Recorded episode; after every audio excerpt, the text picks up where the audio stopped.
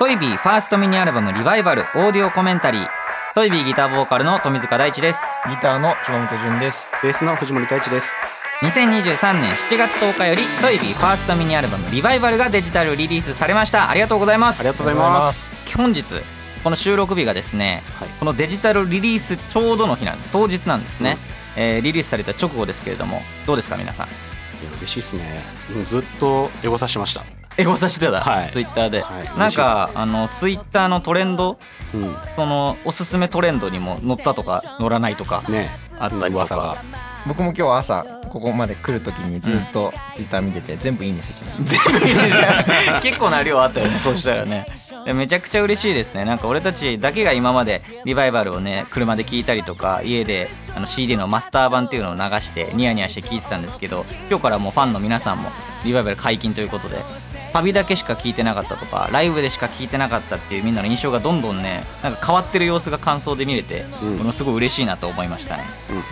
えー今回はですねそんなリバイバルのリリースを記念してゲストにラジオパーソナリティの熊木萌さんをお迎えしてニューアルバム「リバイバル」について深く語っていこうと思います。熊木さんよろしくお願いします、よろしくお願いします。熊木萌です。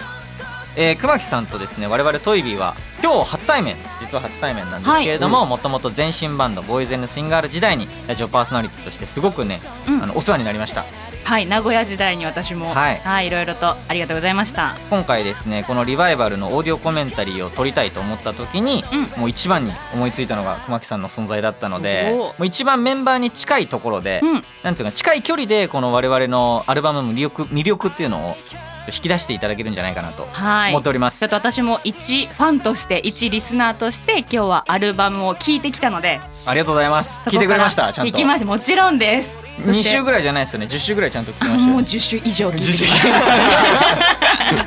楽しみにします、はい。どんなどんな風に俺たちもこのリバイバルについてまだほとんど喋ってないんでたそっか、今日が初解禁なんで、はいはい。もうラジオパーソナリティさんのうん。プロの力で我はい。々のちょっとおしゃべりが得意ではないので我お々もちょっとですねあの引き出していただけたらなと思います。はいわかりました。よろしくお願いします。はいじゃあまずあのまあ今回リバイバルというか今日ねリリースなのでまずはおめでとうございます、ありがとうございます。ね、ここまでいろいろと、まあ、前のあのアルバムからこう第一章っていう風にうんうん。3人言ってて、でまた新しいページがなんかこう始まるんだなっていう感じがアルバムを聞いてもあったんですけど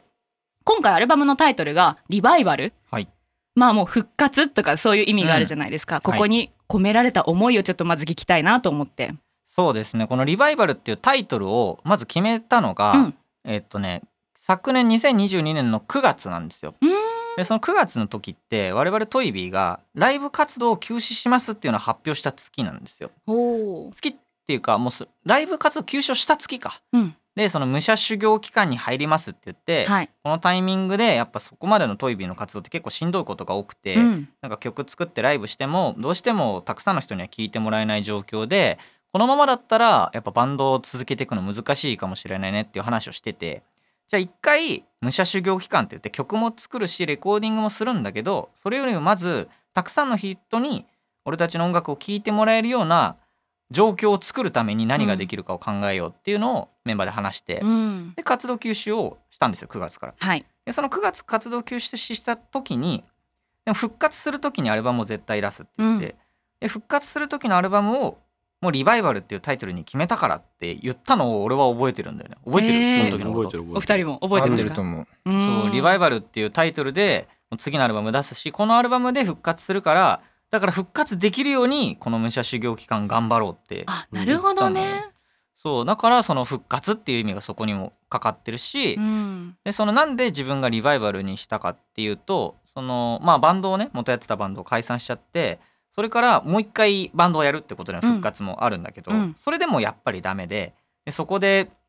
こっからどういう風にやってったらちゃんなんか新しいバンドは立ち上げていはいいけどちゃんと自分が音楽業界というかうん。この世界に復活できた感じが全然してなくて、うん。そのトイビュー始めて1年間っていうのは、だからいい作品をちゃんと自分たちの中で最高傑作だって思えるものを世に放つことが、うん。本当の意味での自分たちがその音楽に対して復活をするっていううん意味合いになるのかなっていうのを思ったんですよね。うんでので REVIVAL っていうタイトルに決めたのかなと思います。なんか今回あの7月20日、うん20にあの新宿ロフトが控えてて、でそこに向けて YouTube でも「Road to Loft」っていう風にこうドキュメンタリーだったり映像を流してるじゃないですか、うんうんなんか toybee はあれだね。あの何かに向けてこうみんなで歩いていく「Road to」っていう言葉うんうんがすごい今の REVIVAL もそうだけど、うん。がすごい似合ってて。でその過程を今回のアルバムもそうだし YouTube もそうだしなんかファンの方リスナーの方と共有してるっ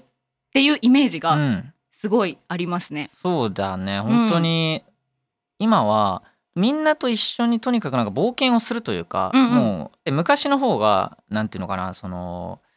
全く周りを気にせず、うん。ずんずんずんずん勝手に一人で俺は進めるタイプだったんだけど、今はやっぱそうじゃなくて夢を追うっていうことに苦しいことがあるのをすごい知ってる状態だからこれは一人ではやっぱ戦えないっていうのを思っ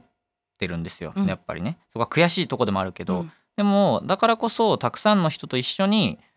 まあ、力を合わせてっていうとなんかちょっと臭いかもしれないけどなんかみんなで行くっていうのが今は好きで、うん。そうだからそうなるとやっぱ自分たちのなんか恥ずかしい部分もそうだしなんかダメダメなとこもそうだし逆に嬉しい時はめっちゃ嬉しそうにしてるところとかも、